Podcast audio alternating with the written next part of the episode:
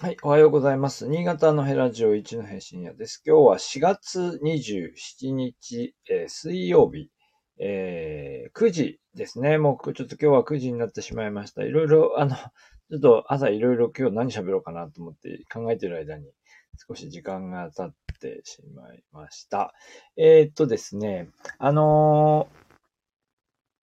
連休前なんですけど、4月新学期になって、今年いろんな、毎年ですね、私の、ゼミではいろんなドキュメンタリーを作るという取り組みをしていまして、学生の方からいろいろ、学生の皆さんが思いついたテーマが上がってくるんだけど、ちょっと物足りないみたいなところで、ちょっと自分でもね、みんなが前向きに取り組んでもらえないといけないので、その辺はすり合わせなんですけど、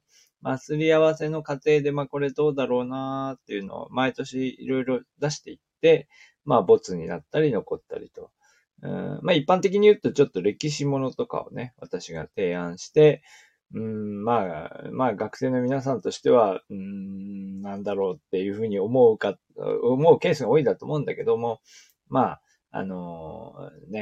皆さんの実力というか、どこまでその自分で調べ込んで、そのテーマに向かっていけるかっていうのも見極めながらテーマを設定しているというわけで、実は経年でずっと蓄積しているテーマもいろいろあって、まだ形になってないよなっていうのもあるわけですけど、その一つが今日今挙げました、原爆疎開っていうテーマですね。これももう何年も前からちょっと原爆疎開どっかでやりたいなと私自身は思ってたんですけど、どんどん時間が経って、もともとその記録が少ない上に、証言できる方も少ない上に時間が経ってしまって、どんどん難しくなってきてるなというふうに感じています。で、とはいえ、いろいろこれを調べていくとですね、今日ちょっと見つけたのは2013年に新潟日報で、森沢真理さんという論説編集委員、新潟日報の中では、歴史文化、歴史ものですよね。私が割と取り扱うような、近現代史に関わるようなことをいろいろ書いていらっしゃる、論説編集員の森沢真理さんが、原爆疎開のことを書いている記事を、読みました。で、どういうことかというとですね、原爆疎開というのをもう一回振り返りますと、8月の15日ですよね。8月15日のその玉音放送の時に新潟市内というのはもう全然人がいなかったっていうんですね。で、どういうことかというと、新型爆弾が広島と長崎に投下されたという、情報を受けて、新潟県知事がですね、知事布告というのを出しまして、緊急措置要項、そうですね。知事布告を出して、要するに皆さん疎開してくださいと。一般新潟市民の急速なる徹底的人員疎開。重要工場の有効かつ能率的なる疎開。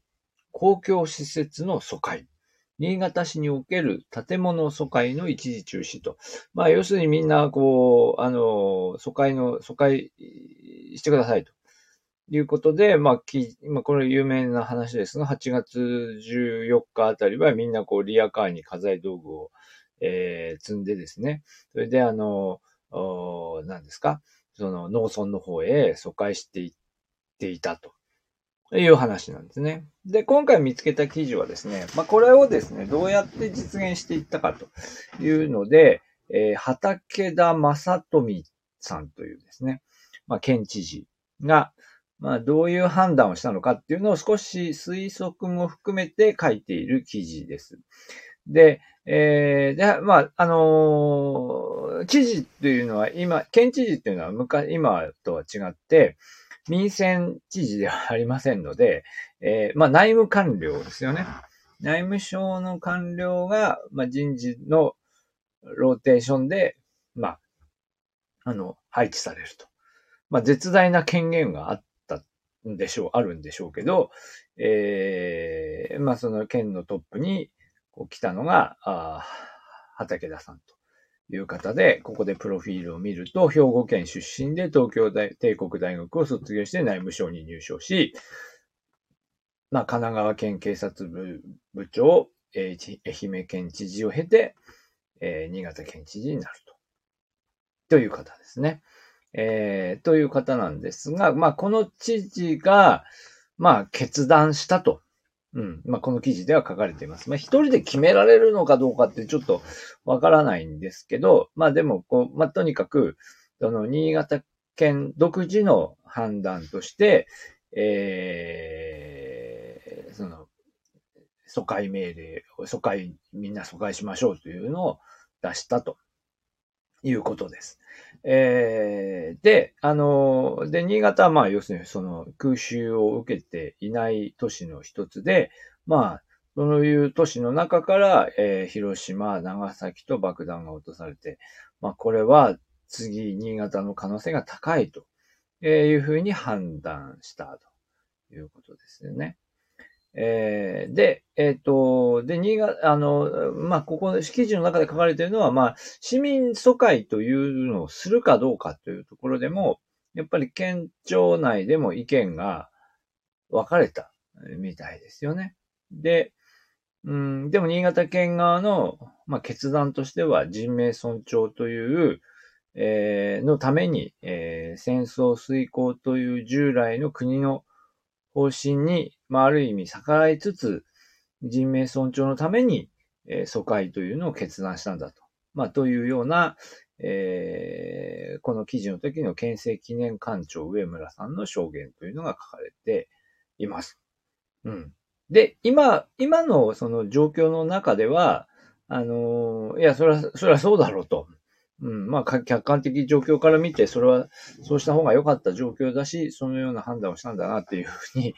まあ、受け止めるんですが、多分当時はすごく大変なことですよね。要するにもう、戦わずして、一応念のためみんな逃げた方がいいっていう話ですからね。で、なので、ここはですね、実はいろいろ内務省向けにいろいろこう、手を使ったんじゃないかと。いうことで、まあこれを、知事布告じゃないかな。まあ、文言ですよね。布告の内容から、推測していると。これは森沢さんの推測なのかな。なんだと思うんですけど、この疎開というのは、戦力の保全を期するためであり、無辜の市民に対する殲滅的、殺傷を企図に、肩透かしを食らわせんとするものである。みたいなね。だから単純にやばいから逃げようみたいな話ではなくて、まあこれも戦いの一部であるということで、そういう理屈を立てて、まあ、決定したんだろ